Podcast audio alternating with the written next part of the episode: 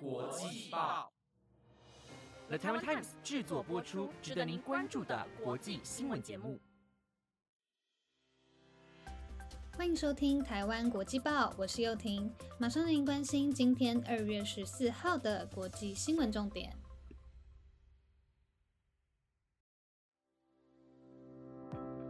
各位听众朋友，晚安！今天是二月十四号耶，虽然就快过了，但还是先来祝大家一声情人节快乐啦。那我今天就简单介绍一下西洋情人节的其中一个由来吧。比较有名的说法是，三世纪的时候，罗马帝国皇帝为了充实军力，不允许在一定年龄内的男性结婚，而天主教神父 Valentine 不理禁令，替人证婚，结果就遭到处死。后来，为了纪念他，就将他被处死的这一天定为西洋情人节，象征人们勇于追求爱情。到了现在，许多国家在这一天都有不同的庆祝方式，情侣互相送礼物已经成为情人节最热门的活动。不少人也会选择在这天向爱慕的人表达情意哦。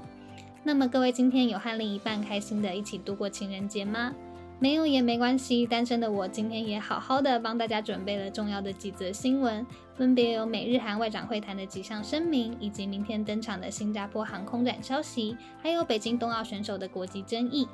想知道更多精彩消息吗？那就赶快跟我一起听下去吧。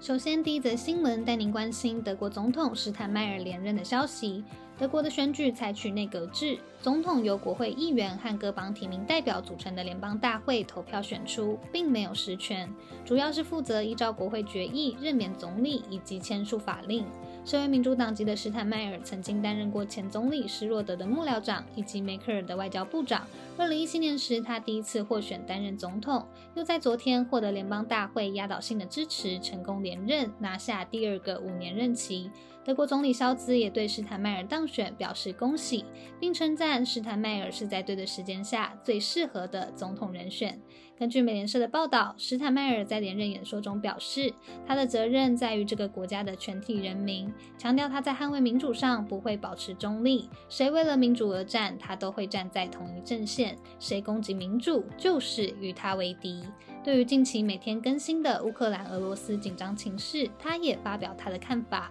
认为俄罗斯需对此负上很大的责任，并强调人们有权利不受恐惧威胁、独立自主的生活。世界上没有任何一个国家有权利摧毁这些。不论是谁想这么做，我们都会果断地给予回应。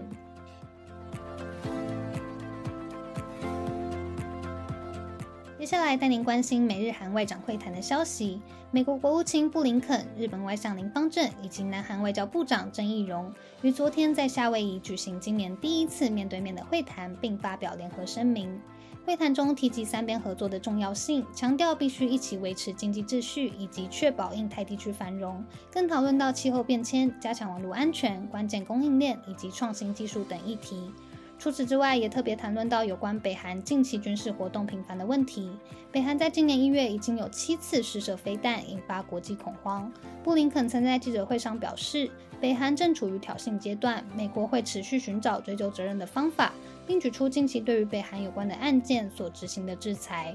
而会后，三方联合声明中也谴责北韩的行为，强调台湾海峡和平稳定的重要性，宣布会团结一起对抗北韩。但同时也说明对北韩没有敌意，在没有先决条件的对话下，会持续保持开放的态度，也重申希望建立和平稳定的地区，强烈反对任何试图改变现状、加剧地区紧张关系的片面行为。而对于乌克兰问题，三国外长皆表示会坚定支持乌克兰主权与领土的完整，并承诺将会密切合作。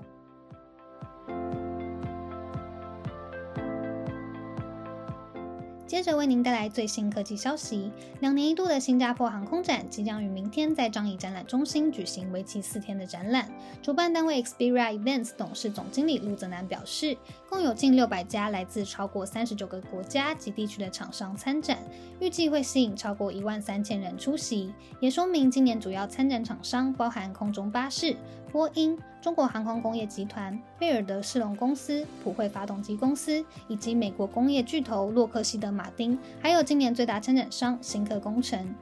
新科工程是一家总部位于新加坡的集团，这次将展出新研发的油电混合型战车，可以操控无人机、无人车辆，也能看到战车外部三百六十度的实况，且油电混合系统更加环保节能。另外，这次也将展出各种地形都适用的两栖救灾车辆系统，让救援行动能够更及时，也更有效率。而今年台湾唯一参与展览的创未来科技股份有限公司，也将展示反无人机系统、卫星通讯科技等项目。因为疫情的关系，今年的新加坡航空展不对一般民众开放，但民众可以透过线上直播的方式，观赏每天规划的军机、民航机飞行表演。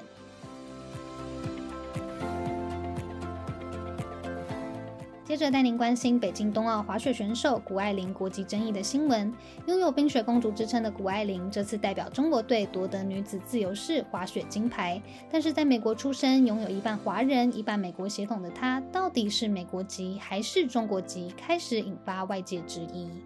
根据奥林匹克宪章规定，可以允许参赛运动员具有多国国籍，但选手必须持有代表出赛国家的公民身份。不过，根据中国国籍法的规定，中国并不承认双重国籍，且申请加入中国国籍的人必须抛弃其他任何国家的公民身份。对此，中国驻纽约领事馆表示。谷爱凌肯定需经过规划入籍或在中国取得永久居留权，才能代表中国队参赛。但国际奥会透露，谷爱凌只以中国护照通过冬奥参赛国籍资格，而她是否有效放弃美国籍是最大的争议点。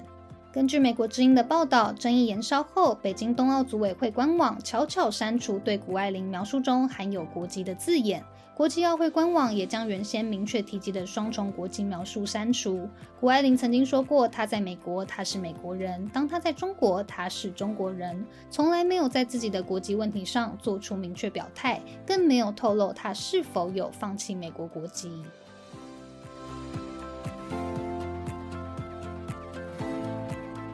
适逢情人节的关系，今天的最后一则新闻带您关心，在法国一个非常特别的节日。法国是个浪漫、爱谈恋爱的国度，应该无人不知、无人不晓吧？甚至他们还会自嘲，法国人有情夫，情妇根本已经是全民运动。最特别的是，他们除了和我们一样在二月十四号过情人节之外，情人节前一天的二月十三号过情妇日，已经成为一个公开的秘密。在这一天，他们会将情妇带到离家很远的餐厅一起度过，并送上礼物，让情妇也能享受属于他们的情人节。但非常不巧的，今年的情妇日刚好在星期天，通常应该是要待在家享受阖家同乐时光的家庭日。如果要找理由去和情妇约会，实在是会变得非常复杂。根据统计，有百分之四十九的受访男性已经将庆祝计划延后到情人节隔天的二月十五号举行。更大胆的男性甚至计划在二月十四号这天轮流和两个不同的情人约会。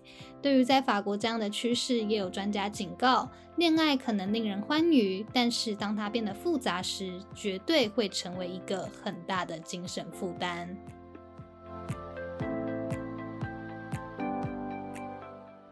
今天的最后，也想来和大家分享一句电影台词。提到情人节，我都会想到一部我非常喜欢的英国电影《真爱每一天》，讲述一位可以穿越时空，虽然没有办法改变已经发生的事，但可以改变未来的男主角，不停穿越时空，逐渐体会如何享受每一天的故事。想必看过电影的听众一定记得里头一句台词：“All we can do is do our best to relish this remarkable ride。”我们能做的就是尽其所能的珍惜人生这趟美妙的旅程。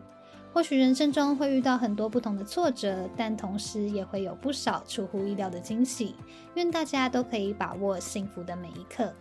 好啦，以上就是今天台湾国际报的内容。本节目由了台湾 TIMES 制作播出，感谢各位听众的收听，希望你们能喜欢今天的新闻内容。如果对节目或是新一季的主持人们有任何的建议、想法，或是有想听什么主题的新闻，都可以到 Apple Podcast 留言告诉我们，也可以到台湾国际报的 IG 或是 FB 看看我们更多主题的报道哦。我是幼婷，我们下次再见。